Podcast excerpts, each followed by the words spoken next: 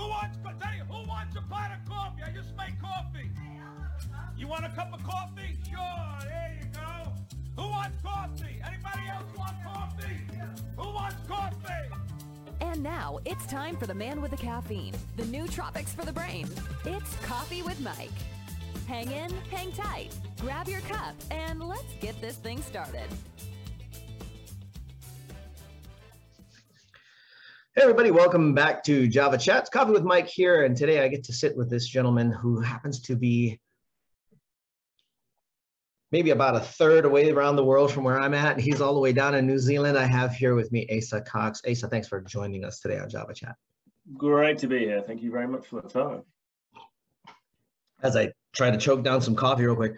Um, obviously the time difference is interesting. Usually I'm doing this at 8.30 in the morning. Today it's it's his actually. It's his uh, 8.30 or 8 o'clock or, or 9 o'clock in the morning. I think it is actually where you're at. Tomorrow. So I'm in Wednesday, he's in Thursday.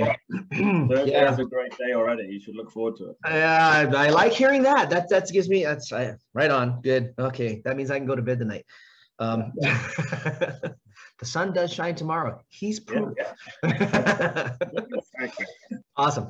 Um, as we do in all our shows, we'd love to have you uh, introduce a little bit of yourself. Um, I'm sure you got an interesting story. We were just kind of talking a little bit pre-show about what his company does, and he's involved in something that I have dug into. Uh, I'm not a super student of, but I understand how it works. So I'm kind of curious, like, how'd you how'd you get to be the CEO of a of this kind of a company? I mean, like, what did you where where are you from? What'd you do?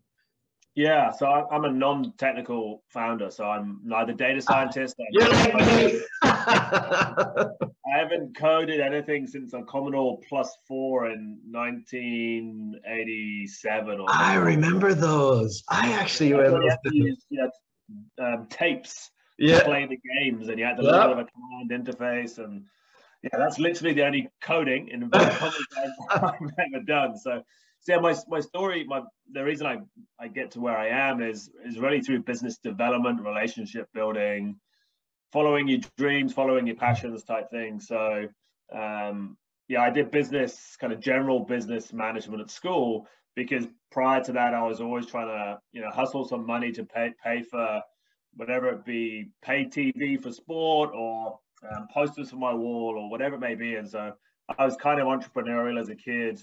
Um, used to put Christmas cards in the newspapers I delivered, try and get better tips. You know, cut old ladies' lawns, did some uh, did some dusting and cleaning around people's just you know just whatever it could be to get some of those gold coins in my pocket. Sure. Uh, and so when I went to do university, I did kind of business management, did a little bit of management consulting and entrepreneurship kind of stuff.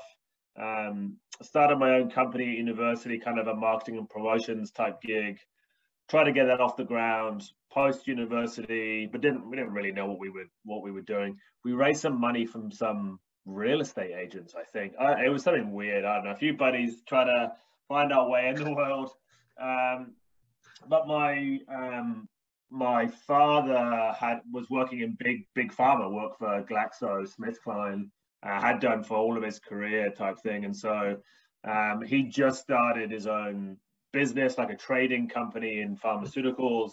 Uh, and so that I kind of had to join the family company to pay my way through university. And uh, and then I guess in some respects, unfortunately for me, I was in the industry for the next 15 years on and off. Wow. Um, in the, in the kind of business development function, it was it was great actually. As a I started as a 17 year old and I was in boardrooms, kind of doing pitches. So so for me, it was it was in at the deep end, and I kind of I realized I kind of thrived in that kind of environment where think fast, kind of hustle, fake it till you make it type stuff. And in the world of business development, there's a lot of opportunities, right? You're pattern matching all the time. What do they want? What have we got? Is there a deal here? So I just kind of loved the cut and thrust of all of that. It wasn't in a domain which I studied or kind of loved, but um, kind of gave me a good connection with with my with my dad uh, to kind of be involved in that business. Um, and so that kind of yeah, I did a few other bits and pieces when I tried to leave the family company to do my own thing, and then again dragged back and kind of uh, through my twenties, kind of tried to um, yeah, try to escape, but never quite never quite made it. The the pull back to the family business was too strong. Yeah, that's that's, and again, it depends on the the the family ties and how that is. It, you you can easily get pulled back in. Um, I've got a couple of friends that have been doing family businesses. In fact, I I just spoke to another gentleman this morning, um, who of all things was in the restaurant business with his family. Um, went and bought a shop with his father, separated from his father, and then just I think I think he said in March of 2019, right before everything got shut down, he opened up his own place. Wow. And his is a story where we're we're going to be doing a press release for him because his is a story where he actually has become the bridge between a professional sports team and the community that loves them. It's Oh, it's really it's a really cool story. So we're we're gonna have fun with that. But that's you know again family business and and he hasn't left the he hasn't left the industry. Now you left the industry. You actually stepped out and went into something else completely different. Um, you mentioned university. You did that in New Zealand or No, in the UK. So I'm- I'm British, English. Yeah. So got it? Okay. yeah, I went to university in, in Aston. For those who follow Premier League football, it's near Aston Villa, the, the Premier League team. Um, I don't support them, but um, in the middle of the country, um, yeah, kind of, yeah, it was great. Big university town. Yeah, great connections made. Kind of still have lots of friends there, but um, but yeah, kind of had, had a few entrepreneurial things with some friends. I kind of just kind of always had that.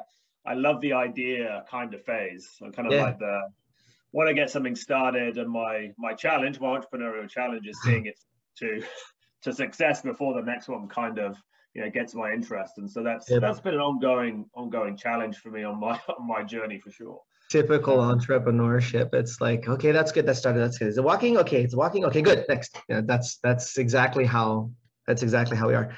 Um, you're now in New Zealand though. How the hell did you get down there? Yeah, so um, but the usual clandestine New Zealand immigration policy of sending out beautiful women around the world to various uh, English-speaking countries and kind of you know um, bringing us all back here. So that's that's what happened to me. Um, You, Very- you got, you got you got Shanghai, is what you're saying. yeah, uh, it could be worse, right? It could be she, a lot worse. she looked she looked at you, said Kia ora, mate, and it was it. It was done. It was over. It was he was gone. Yeah, So, Tickets in hand. yeah, gone. So actually, we had a little bit of a hiatus in in Canada. So um, before moving from the UK to literally the other side of the world, we we had uh, nearly four years in southern Ontario in Canada. Um, yeah, Mm. kind of no kids, and had a wild time, kind of doing doing uh, snow sports and winter sports. Oh, and I had, had a sure. fantastic time. It was awesome. Oh, I'm, I'm Uh, yeah.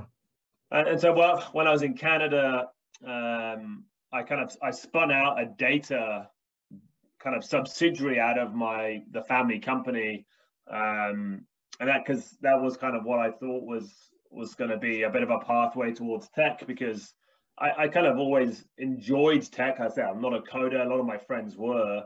Um, and I looked on to them enviously as they got their early stock options and whatever else. But Sure. uh, I kind of created this data data company, which was a searchable database in essence that you could kind of subscribe to. Mhm. Uh, and so when I moved to Canada, I raised a little bit of money from a pharmaceutical lawyer um, who basically just wanted deal flow for his law firm. uh, Kind of in hindsight's a wonderful thing. It was a very bad experience from an investor perspective. It was great that we got some funding and we kind of went on this, you know, great, great journey for a couple of years. But it definitely taught me to find good investors. So there's there's good money and there's bad money. yeah. Uh, not in terms of the source of the money, but uh, no, in no, terms no, no, of yeah. how- what direction that kind of takes the business in. And so they were much more interested in you know, growing the referrals to their law firm than they really were building a sustainable business. Um, the lawyer actually they put the money in as a tax kind of write-off as well, so there was no real growth mentality. It was uh, well, I've got I've got this tax bill that I kind of either I give the money to the IRS or I put you know put it into you guys. Um, and so yeah, it was kind of again it's a good lesson. First time I'd raised external capital. Uh, first time I've really looked at investors because my um, my dad was really like, uh, "We're never taking money for anybody else. Um, I'm gonna." Anyway, so I kind of got lessons on that. Yeah, um, sure. And then um, the, the plan always with my wife was as soon as we, we had children that we'd move down here. So we had our first kid in, in Canada, and then yeah, within six months we were we were living in New Zealand. How do you like it down there? Oh, it's, it's paradise. Yeah, it really is. Uh, it's everything you kind of you think it is is is what it is. Yeah. I've I've um, seen some amazing uh, videos and photos and you know both from uh from land and from sea and just the scenery out there is just unbelievable. Uh, yeah. Just... It's it is a picture. I mean, it's most of the you know, the US is similar. It's got beautiful parts, but in New Zealand it's got, it's all scrunched down into this tiny little place with hardly any people that you can get around super easy. That was one of the frustrations in Canada was it's so massive that oh, yeah. you kind of you don't really get to see it, right? not um, not in, not in one not in one summer. That's for damn sure. It's just, the, the, the states are way large. Well, the United States isn't exactly a small piece of land no, either. No, that's massive, absolutely huge. Yeah, so it's I, I always thought, and I'm it's a it's a bucket list of mine to get down there. So if I do, we'll have to go out. Uh, absolutely. Uh, it's it's um from everything that I've seen, plus the fact that I have a Polynesian background, you know, hmm.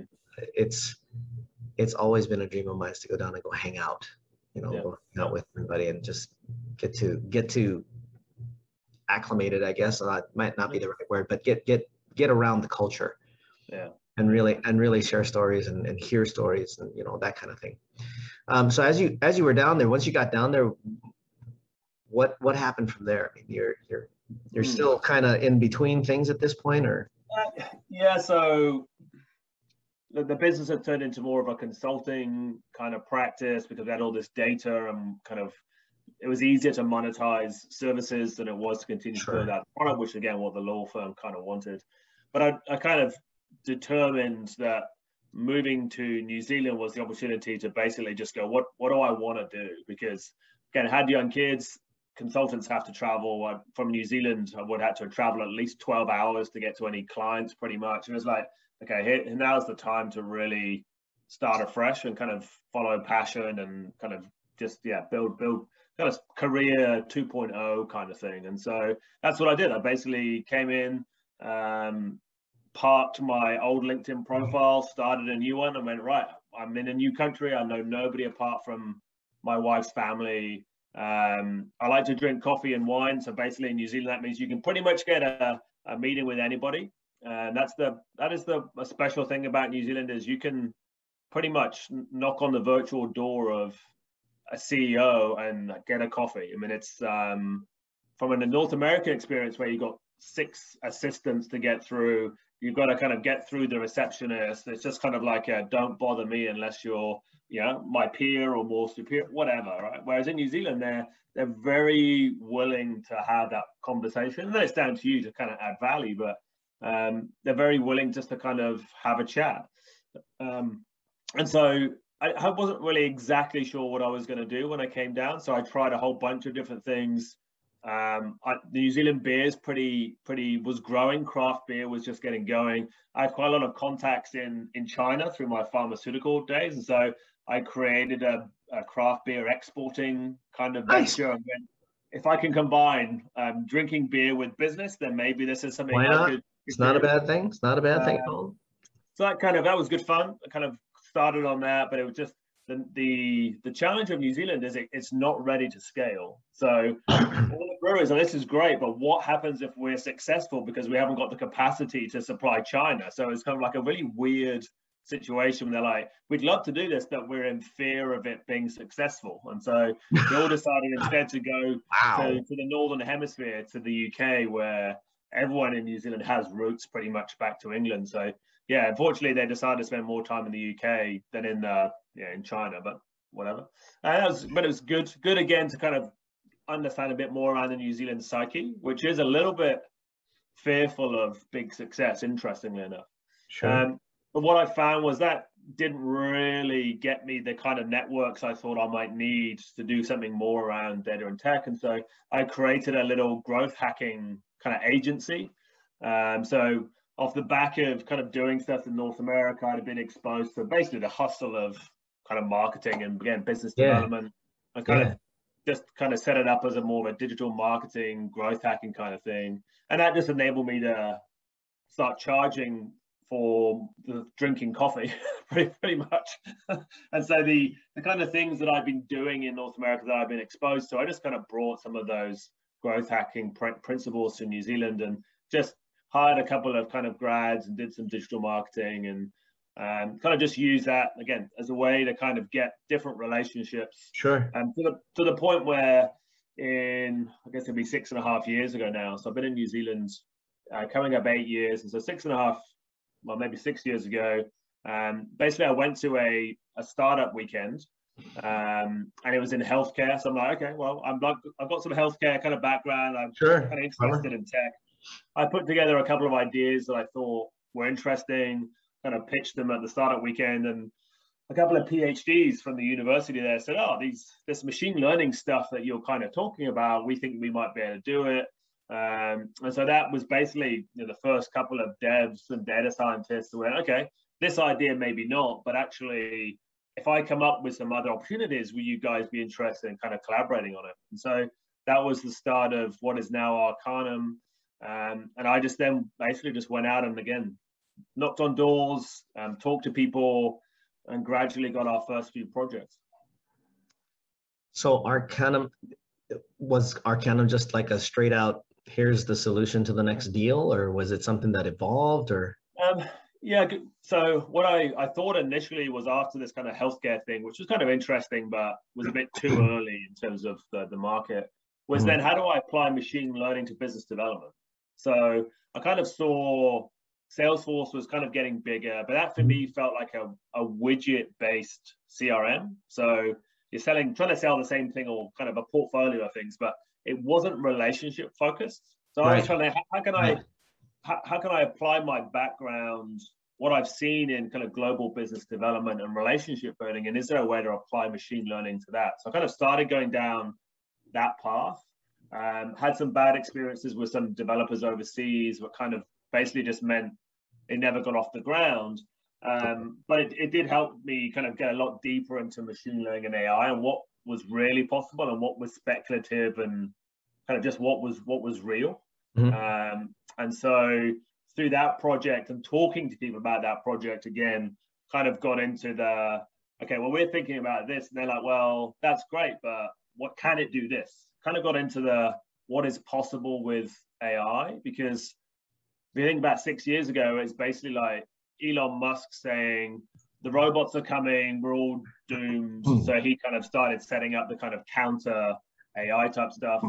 Or for our generation, it was the Terminator, right? So Yeah. you kind of you basically had either it's literally robots taking over the world, or AI coming to take all of the jobs, uh, or at the other end of the extreme, it was the the beginning to a rise of chatbots on on people's websites, right? So people just had no real idea about what AI could do, and so that was basically what I was doing was knocking on doors of going, hey, look, I can tell you what's possible in your industry with AI as a way to kind of start getting on the journey to to to utilizing it in your in your business. And I was I was just doing the googling that they couldn't be bothered to do and presenting it back as an expert, which again I've been an expert for all of five minutes, but I was just positioning it in a way which was business centric because I wasn't a uh, a technical founder, I wasn't a technical person, so I, I wasn't coming at it from the perspective of the algorithms or the data science. It was from the business perspective. So I, I honestly what value can you get from it?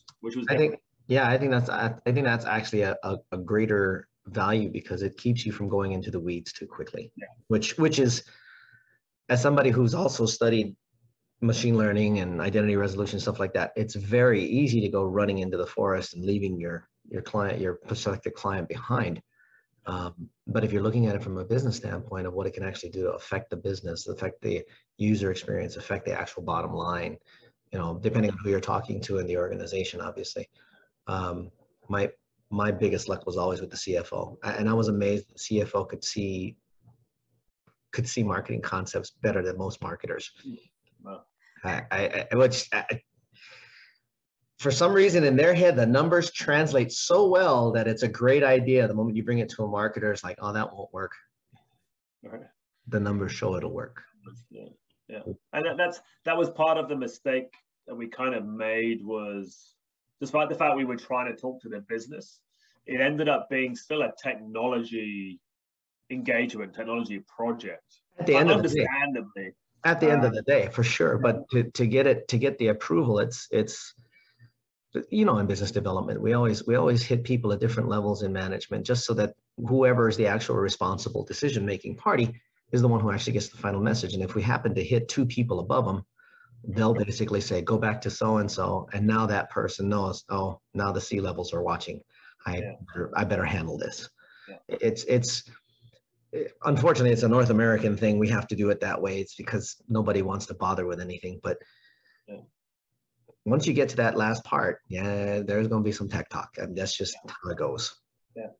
Uh, and at the time and until to be honest until I, i'd say until covid a lot of the the discussions we were having was kind of like an innovation project where mm. they were like, okay, uh, some someone in the C-suite has seen a video or their young nephew have said, oh, you need to be doing this AI stuff. So somebody's on high says we need to do AI, and then eventually it would come down to us, and they're like, hey, the boss somewhere has said we've got to do AI. So can you help us figure out where we should do it and what that kind of means and can you do a hmm. prototype or and that, and so that's where we kind of started was people saying we need to figure out what's possible for our business and can we pay you to kind of figure some stuff out give us some demos kind of show the higher ups that we're doing ai or at least researching it uh, and so that's that's how we started it kind of was a services business um, but the critical thing was always because it was a naive market uh, we kept all of the ip because that's awesome. people that we people that we were selling to wouldn't know the code if nope. it slapped them in the face, right? They, they have no idea. So we're like, don't, don't you have that technical debt? We'll we'll keep all of the code. We'll just give you some outcomes. And so that that was always the strategy. That that amazes me too. That AI has become such a complicated coding thing versus the guys that do the normal coding. Right. Um, and I didn't realize how much of a stark difference there is between the two languages. There are stark differences. I guess I guess because of the methodology that it that it passes through as far as AI is concerned.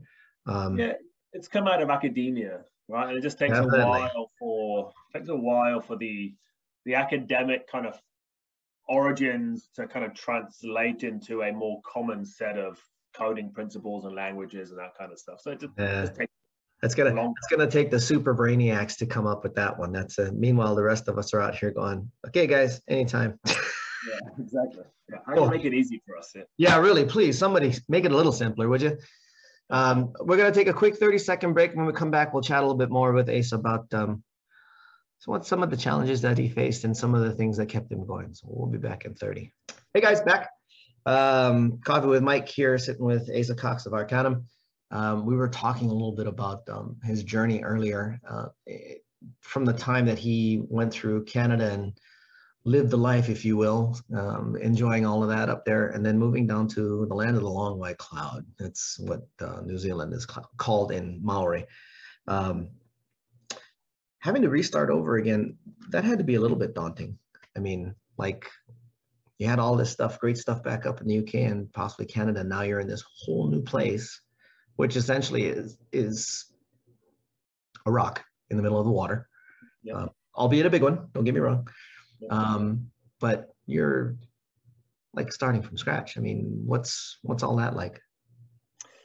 In some respects, it was uh, incredibly exciting. It was know, every every person I'd met, I had no connection to whatsoever. It was kind of fresh, fresh faces, fresh stories, fresh connections. Which you know that endorphin, I guess, of you know connecting with somebody and then going, I really enjoyed that, and kind of like it was kind of like you know, um, yeah, life life in kind of speed dating kind of world. It was kind of like, can I make connections anywhere? Because that was mm-hmm. really what it's about. Um, so it was, it was, exciting. But on the other hand, it was, um, yeah, I've got a wife and couple of young kids at that point and going, okay, well, how, how do we survive, right? Because, um, yeah, as much as there was still a kind of pseudo business still kind of running in the pharmaceutical space, it was like, well, I'm 12 hours and time zone away from that, and I don't want to be operating it. So, kind of really in this space of transitioning. So, there's a little bit, there was a little bit of uncertainty, but um, as I'm sure many of your listeners, that that's also that risk and that uncertainty is also part of the entrepreneurial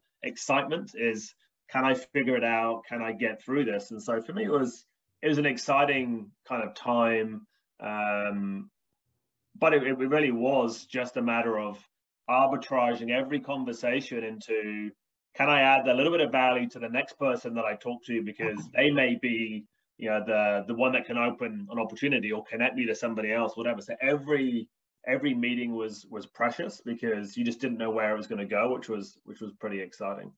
Um, but it what really was just starting from scratch. I mean my yeah i just knew my wife's family and they're very local. They weren't spread across the country. And they um, were school teachers. They were builders. There was one in one in IT, but in a completely different area that I had no idea about. So there was really nobody useful that that would really uh, really set me on a path to what I wanted to do.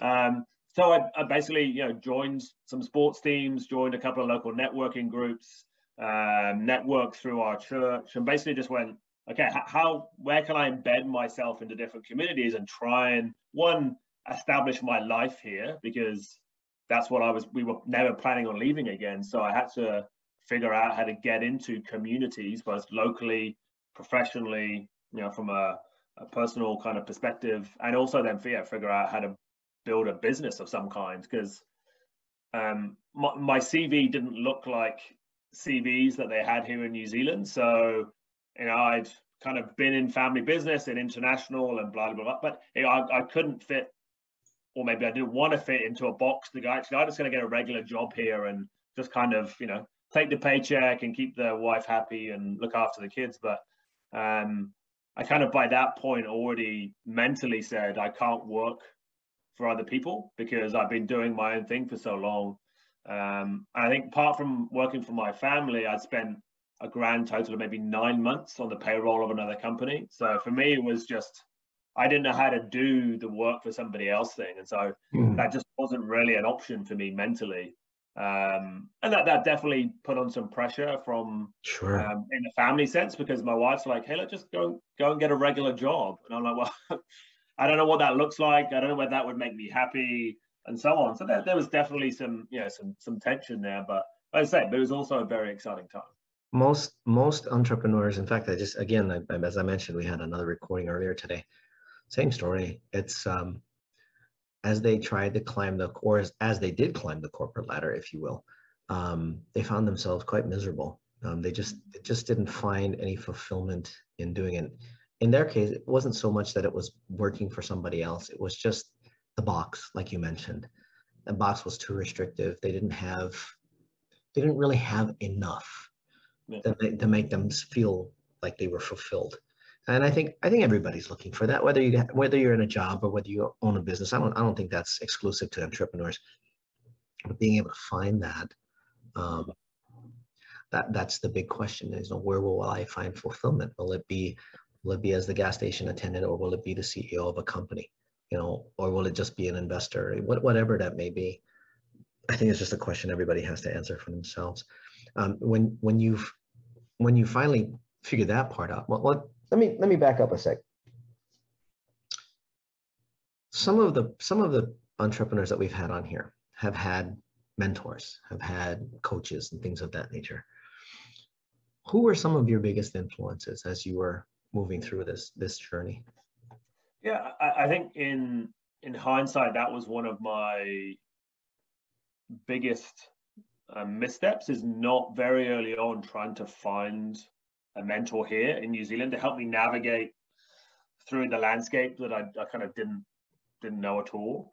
Um, throughout my my earlier career, there was a few people that I would kind of consider mentors in terms of they were further ahead in their careers or they'd had more experience or whatever, and you know they would be people that I regularly you know have conversations with, but. I don't know whether they would classify themselves as a mentor, whether I would classify myself as a mentee. It was more of a yeah, that was just the kind of relationship that we had. Um, and to be honest, um, I think because of yeah, most of my this is what the world looks like came through my father and my own kind of work experiences, and he didn't push the value of mentoring, whether that just didn't happen in his corporate life, um, or whether yeah he, he didn't get the value from it potentially. And that was just wasn't something that was um, yeah, it was kind of um, yeah off the forefront of my mind when I came to New Zealand because it hadn't been historically.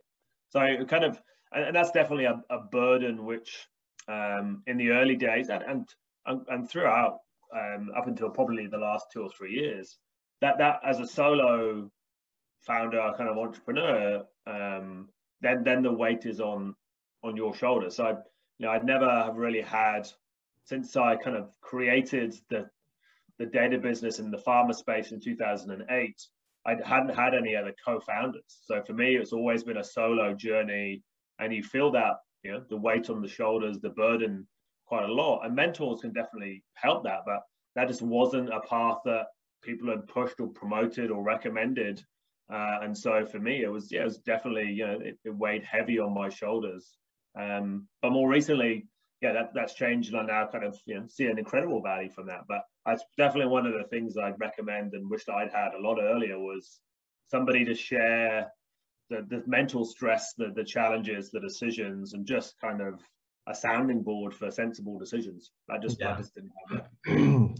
you kind of had to go and uh, take the machete and cut through the, the trail yourself. Yeah. yeah. We've all done it at least once, yeah. maybe twice. Um, you mentioned you have co-founders. What's that like? I, I, as I was looking at your site, it looks like you've got a team of almost 20. Yeah, in total we have. So that kind of coming back to where kind of started six years ago, um, there's definitely some painful co-founder stories. So one of one of the I mentioned the the um, the startup weekends, the healthcare one, where I kind of met a couple of guys, and one of them was a double PhD data scientist, American actually, kind of child prodigy musician to be on stage with Stevie Wonder, and was just like this mega brain, and and everybody could you know, when you talk about AI and data science, they were the that was the kind of persona people expected to be involved, right? And so I'm like, okay, this guy's got the the academic chops. He can kind of talk the talk. I can kind of do the business ideas, and he's got the you know he can talk about how it could happen. Uh, so okay, let's let's start this AI business together because you know that's a good match. I'll do the selling, you do the doing, and kind of off we go. Um, but I think it was it was more it was a decision out of uh, opportunity or not desperation is not the right word, but it's kind of like I I thought I'd found this unicorn that every company in New Zealand would want to work with, and that was going to be you know the the brain that I was going to sell in essence to to kind of start the company. And he was fine with that. He was kind of that kind of massaged his ego, um, but very very quickly it became pretty clear um, that um, he was way too academic. Didn't actually want to get his hands dirty in coding stuff. Wanted to be more kind of theoretical. Wanted a whole bunch of minions to kind of do do the coding and kind of. Uh, so it ended up being incredibly painful. Yeah. Um, yeah, and, I can see that. we got a few projects, and it was kind of fine commercially. Kind of the, the wheels were beginning to turn. We'd hired a couple of developers, and then um, a, a, friend of mine from the UK reached out, uh, and we were good friends. And she said, "I'm I'm thinking about leaving the UK for whatever family reasons. I want to come to New Zealand and I want to kind of start afresh. Um, I've got some money. How about I put it into the business and we kind of come in and we kind of." I was like, she was she'd been a COO of some startups before. I'm like, great. Now I've got the technical, I've got the operations, I've got me. This is, you know, this is going to be great. Yeah, same same challenge. Um, not cut out for the stresses of life, plus the stresses of business, plus the stress of this the data scientist guy who was kind of all over the place. Uh, and so it got it got pretty messy. Um, and then because of the way we weren't growing as quickly as we thought, we started looking for outside funding to kind of go, let's give ourselves some breathing room so we can build some stuff. Um, and then, um, yeah, unfortunately, we got in, um, not involved, but a kind of a very bizarre situation where somebody came in and turned the other two co-founders against me, joined the board, and tried to force me. It got super, super messy. Um, it, it, worked out really well in the end, but for six months it was uh, it was horrible, just really, really horrible. It's kind of hard to, um, especially when you when you're hearing from, like in the case of the child prodigy, um, it's it's kind of hard to tell what the reality is until you actually get involved. I mean, sure you can sit down and interview people and you know, ask questions, but anybody can answer a question. It's whether or not they can perform that becomes the real question. and, Yeah. and and how well they can perform, uh, especially under pressure like this, the Yeah. COO. Uh, it. it, it doesn't it doesn't wax well when somebody isn't able to handle the two the pressures from both sides. You know, it's like that. It's not it's not necessarily burning the candle from both ends, but you're definitely putting a, a 90 pound press on it. That's for sure.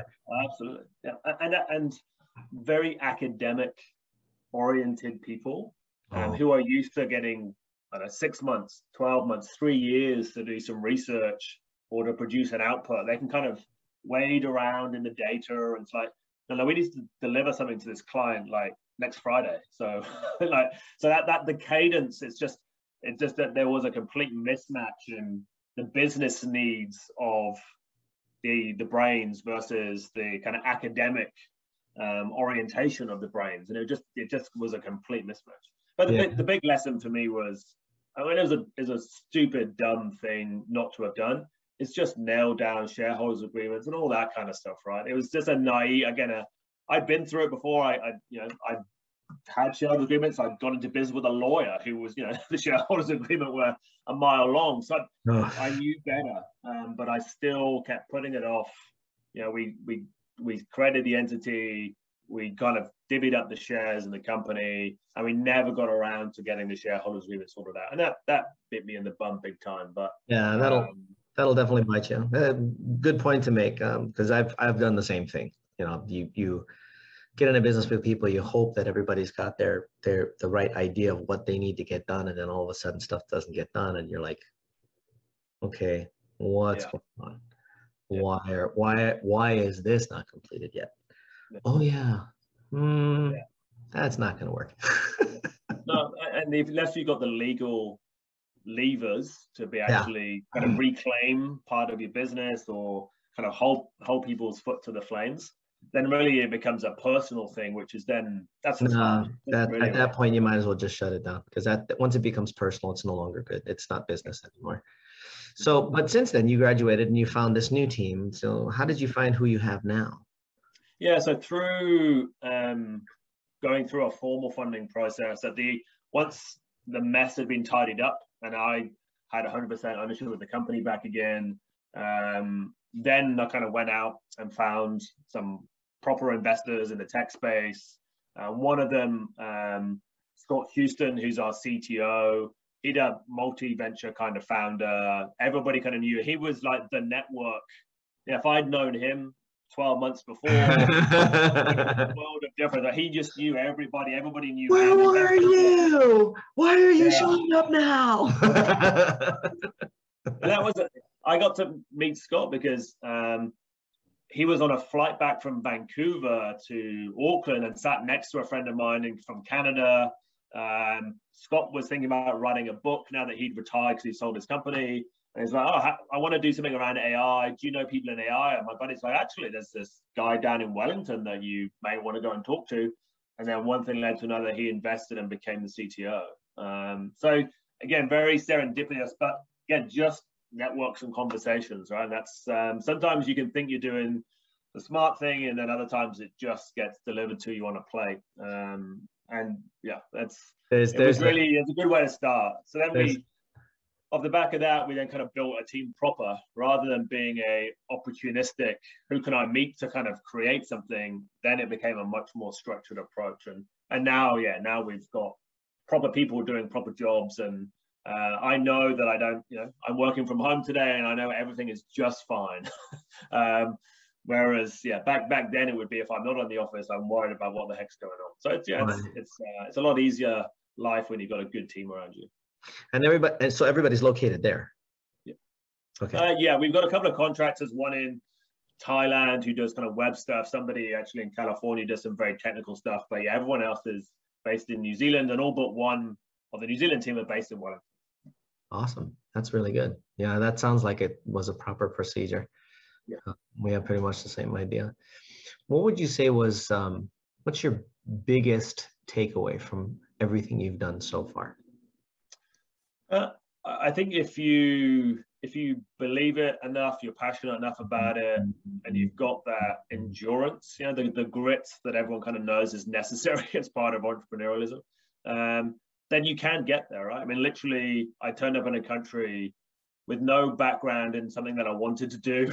Uh, didn't know anybody, and yeah, there, again, it's been a journey, um, but it kind of just shows that with enough determination, with enough just grind, get up and do it again, you can actually build something which has some good potential. So for me, it's it's that endurance. Yeah, it's you know, there's been times where it's not been good for my health, it's not been good for my family health, it's not been, but uh, and I wouldn't want to, you know, I wouldn't want to go through that again. But if if it was the only way to get to where I am now, then yeah, I probably would do it again.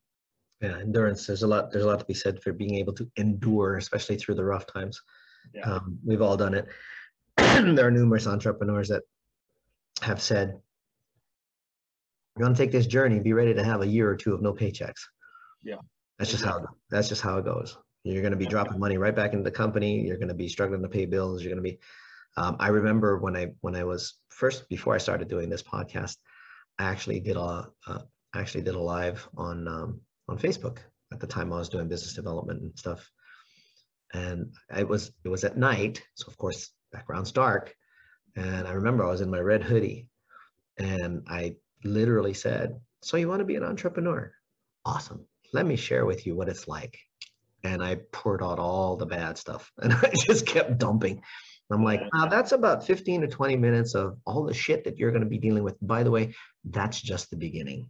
Yeah, absolutely. Yeah. So if you're if you're if you're looking at it though from the standpoint of I don't have a lot to look forward to, that's wrong.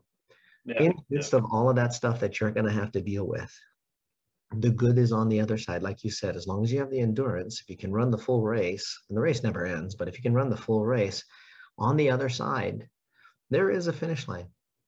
There is. You there, have the conviction, right? And that, that kind of came back to your point of before about what where's your passion? Because you've got to, you have to be able to get up every day and train yourself to jump out of bed and put your best effort into that mm. day because mm. that's what you've got to do. You just got to be able to keep on doing that on the roller coaster of, you know, use the ups to kind of give you some energy and just try and bottom out the downs because they're inevitable. But and if you don't have that passion and that conviction, it's kind of a half-hearted, I'm going to try and make this work, but I've got a back, you know, you kind of get why investors say you've got to be all in on this because if you're not all in, then not uh, happening. It's going to come up when it gets hard. And, yeah. Um, and it will get hard. you know, we, we see the Hollywood stories or we see the um, the podcasts and the magazines about all these overnight successes, which have taken 10 years. Um, and, and all of the the painless process. That's not that's not real, right? That's the one percent. Yeah, that's that's the the rarities. The, that's the unicorns. Yeah, absolutely. Yeah. All right, guys, we're going to take one more 30 second break. When we come back, we'll talk a little bit more about Arcanum, what it does, what it can do, and how you can get a hold of either Asa or any of his team to be able to discuss any of your projects that you might be coming, uh, might be coming online. So we'll be back in 30. Hey guys, back for our last section here at Java Chat, sitting here with Asa Cox. Uh, the company's called Arcanum. Yep. It is, well, I'm just going to let you talk about it. I have an idea. We talked about it earlier, but I'd rather the man talk about it himself. So, what is Arcanum? What does it do? Yeah. So, Arcanum is, a, is the, the Latin word means secret elixir. Um, so for, for anybody that plays Dungeons and Dragons and stuff, then it kind of yeah. Aside from coffee, secret elixir and, Uh, uh, so yeah, the the Arcania, the Arcanum um, is that kind of yeah the secret elixir, and, and so what we want to do and the whole mission behind the company is to help people get access to that AI, that secret elixir that can make their companies, their products more awesome. Um, that's the kind of mission of the company is there's a lot of latent awesomeness in companies. Nice. Yeah, everyone like entrepreneurs, there's product owners and there's, you know, um, entrepreneurs that go, oh, wouldn't it be awesome if our software could do this? Or if we didn't have to repeat this process or we got an understanding of what we should do next. That you know that would make my workplace better make my customers happier whatever it may be.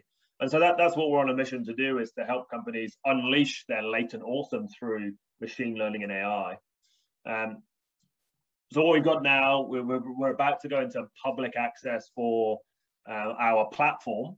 Um, and that platform helps that unleashing process. Um, so on our journey of building various products and prototypes and MVPs, what we found was um, when we handed them over, um, that handed the code, it never made it all the way through to production. So we were giving them the machine learning bit. Um, and it's sometimes big enterprises, sometimes um, smaller, but it never quite made it into the IT world. It was an IT project, but never ended up connecting to the current IT. And so what, what we found um, through that discovery process, and even internally, was the world of the data scientist eggheads and the world of the developer geeks is so different that globally, uh, and this is a, a, a, pretty easy to find number, over 80% of AIML projects fail at the point of IT integration. Why do you think that is? Because these two worlds is just so different. So there's data scientists who are kind of in the data, they've got their own tooling. So they're kind of doing their data exploration, their data science, their algorithm developments, and so on. But the code that they produce is kind of lab scale research code. But that's the thing that gets handed over to the developers to say, right, now go and productionize that. And the, the developers are like, we don't even know what this is. This is in R, or it's not at that point, it wasn't even in Python. So here's a Jupyter notebook here's some algorithms written in some weird language we don't know. And how do we actually get it from this run on a local machine to being web scalable in the cloud? And, and that, that disconnect is just a, such a massive misunderstood or just not understood problem that um, it was just causing so many projects to fail. And so we saw in a micro way, we saw in our own team where we've got data scientists and we've got software devs. And even you know in the same office literally opposite each other that synchronization wasn't easy that integration especially to do it at scale repeatable not bespoke kind of software every time. And so kind of solving our own problem and then you know solving a larger larger problem in the industry so that opens up uh, that so you're opening this up as a uh, to the general public when you say that are you just you're you're now to give the ability for is this more meant for ITs and devs to to jump into, or is this like literally a, a, a, business owner can actually jump into this and make use of it? Yeah, so so ultimately we want to democratize the access to machine learning and AI, which in some respects the big cloud companies are saying they're doing that, kind of like come along and plug and play, but it really isn't plug and play. I haven't seen that yet.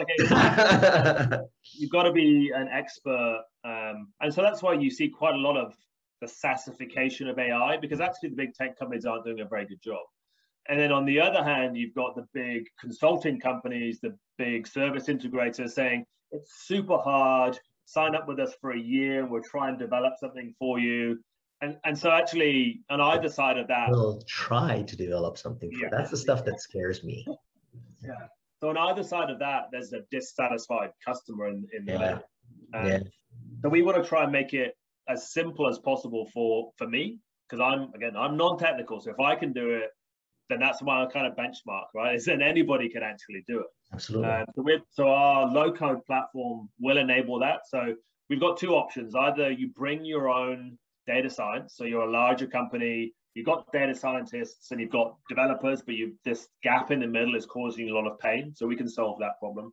Or out of the box, we've got um, AI, which is just very easy to integrate. Again, so I can literally push a few buttons, drag and drop, and then I can produce something which can go to my developers and they go, oh, this is what I need to be able to integrate this stuff into, into our software. So just really makes um, the idea to execution, or at least to testing, then you've still got to make some business decisions about moving it forwards, but at least it goes from idea to testable in, in a matter of you know, 24 hours. Whereas historically, it's taken weeks, months, or 80% mm-hmm. of the time. Mm-hmm. Um, so, yes, you, we're trying to get into that point. You've bridged, you're, you're bridging a chasm that most people don't realize actually exists. That's really good. Exactly. Um, who's the who's the tip who who are the typical clients that would probably make best use of this so we've you know the hypothesis originally was big enterprises have this pain They've got a backlog of things they want to get into production. They're investing huge amounts of money into data science, and they're like, where, when are we going to get the value? And so we we kind of we built it knowing that that was a massive market. But what we found is, despite the fact that those enterprises saying this is urgent, we're getting pressure from the the board. Their version of urgent to our version of urgent is a world away, right? So the cadence of solving those big problems. is just too slow for us at this point in our life cycle. So what we've done actually, we found success in other SaaS companies. So um, similar size to us and bigger. So looking around that kind of just before Series A or just after Series A, they're beginning to scale and they're looking at how do we deliver on the promises that we've made either to our customers or to our investors that we're going to do AI, right? right so right. how do we actually get to recommendation functions? How do we get to predicting things? How do we get to personalization at scale? How do we get to adaptation for user experience? All of, all of those things, we're like, yep, this is, you know, we're going to deliver that. And then we're like, oh, we, we just, we're not quite sure how we're going to do it. And we don't want to overinvest in something that we don't know. Uh, we want to go faster than we think we can do through recruiting and building our own team. We want to have the certainty of um, of our OPEX um, kind of model. And so that's what we're finding is, is hitting the sweet spot is companies that where the cadence is the same. When they say urgent, they mean urgent. We've got to get this feature out in the next release. Uh, we we are worried about a competitor coming that's going to eat our lunch. We we see a huge opportunity just over here if we can deliver this new feature or function. And so that's that's the world where we're seeing most success. And that's in fintech, uh, it's in IoT, it's in sport tech, uh, it's in a whole bunch of you know kind of sectors. But the common common threads are doing stuff with unstructured data. So if you've got documents, you've got PDFs, you've got audio files, you've got video, how do you get a lot more value out of that and un unlock some value for your customers? Um, or recommendations is the other big thing really. So you've got a user, what, what do you tell your user to do next? Um, what, you know, how to make their journey better? How do you expand the use of your platform so you make more money? How, how, so that they're the two kind of major things is automation of the extraction of information from big data sets that is really hard to, to wrangle. Um, and and then the recommendations for the users. They're the kind of two big areas at the moment. Sounds like a whole new category of expertise is is being brought to the table here at this point. Yeah, because um, if you think about natural language processing, uh, which is you know that extracting information from text. So I'll give you a couple of examples. Um, one, uh, we've got um, the capability for this recording. We can upload the video this recording. It extracts all of the um, audio, then it transcribes it all, and then it will output the sentiment on a second by second basis, on a sentence by sentence basis, and the share of voice. So, did you do most of the talking? Did I do most of the talking? What was the the sentiment over that time. And then you can do that across all of your podcasts and go, okay, actually, when did I appear to be happier? How much coffee had I had that day? Or what day of the week was it? Or was it a particularly interesting topic? Or was the person so you can, you know, if you imagine that at an organizational level in the world that we now live in, people are like, wow, we we're getting insights that we just had unless we have somebody sat in every single meeting in every single call we can't get those insights and so that expertise we have out of the box for people now. So you can put in a video, you can put in a, a re- website review, you can put in an email chain, you can put in whatever, and you will get that information out the other, other end. And that's incredibly powerful, but now is kind of accessible to to anybody. That's huge. That's that's actually really huge. Um, website is arcanum.ai. AI. Yeah, okay. so A R C A N U M arcanum.ai. Yeah. Okay, cool. And then if somebody wants to find you, can they find LinkedIn's you? On- the place, right? So I was one of the first 15,000 users of LinkedIn. Um, I because again, for me, business development was at the core of what I was doing. I have been doing for my whole life. So for me, now when you think about what do you do on your mobile phone every day, it's kind of like for me, it's email, sport, LinkedIn. They're kind of my three default. If I've got a few minutes in between meetings, that's my kind of process. So I've, I've just lived, always lived in LinkedIn. Um, and so, yeah, people can find me on that. And you will, if you search for my name, you'll see my old LinkedIn profile, which still exists in the pharma world. And then my my new one, which is Asa Cox NZ, which is my my new persona for Arcanum. And I've actually just last week reconnected the two together to see whether I can get some opportunities in my old network. Um, yeah. Most most most people will uh, well they your new LinkedIn is going to be one of the links that's going to be Yep. in the in the comment section as well as the website. Um, what's what would you think is the biggest challenge that you're facing right now? Considering that you've already gotten to this point you've you've done a lot of you've obviously had a good level of success. What's your biggest challenge at present?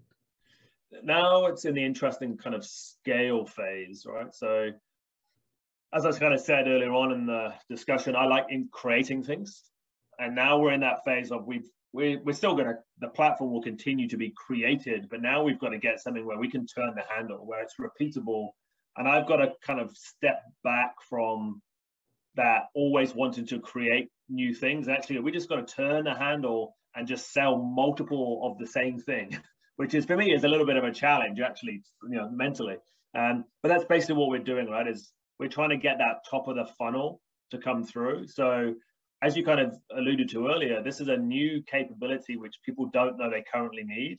So we don't get inbound traffic, right? We, we do content marketing, but people aren't Googling for solve me the problem between data scientists and devs, right? So, right so that becomes a bit of a challenge in there. Um, and so we're very focused on our channel and our partners who are already having those conversations with customers.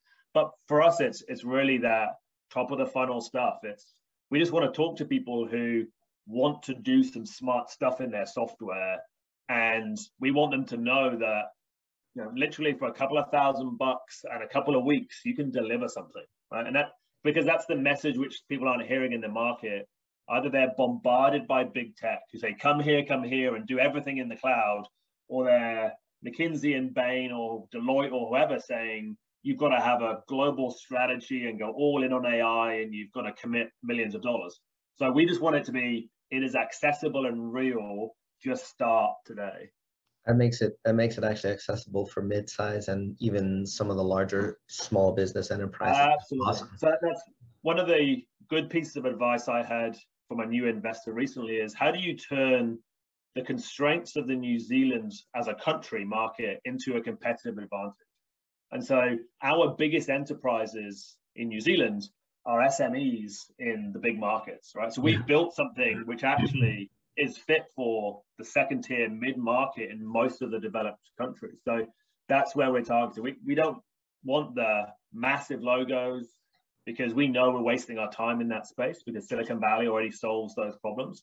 Yeah. But for 95% of the rest of the companies out there, yeah, they need something which is easy and actually delivers value very quickly. And so we're, we're going after that kind of tier two mid market.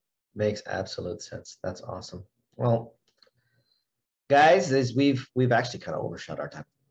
Um, we've we've we've had a we've had an excellent chat again here, Asa. Really, thank you for coming and sharing your story and sharing your your business and things of that nature.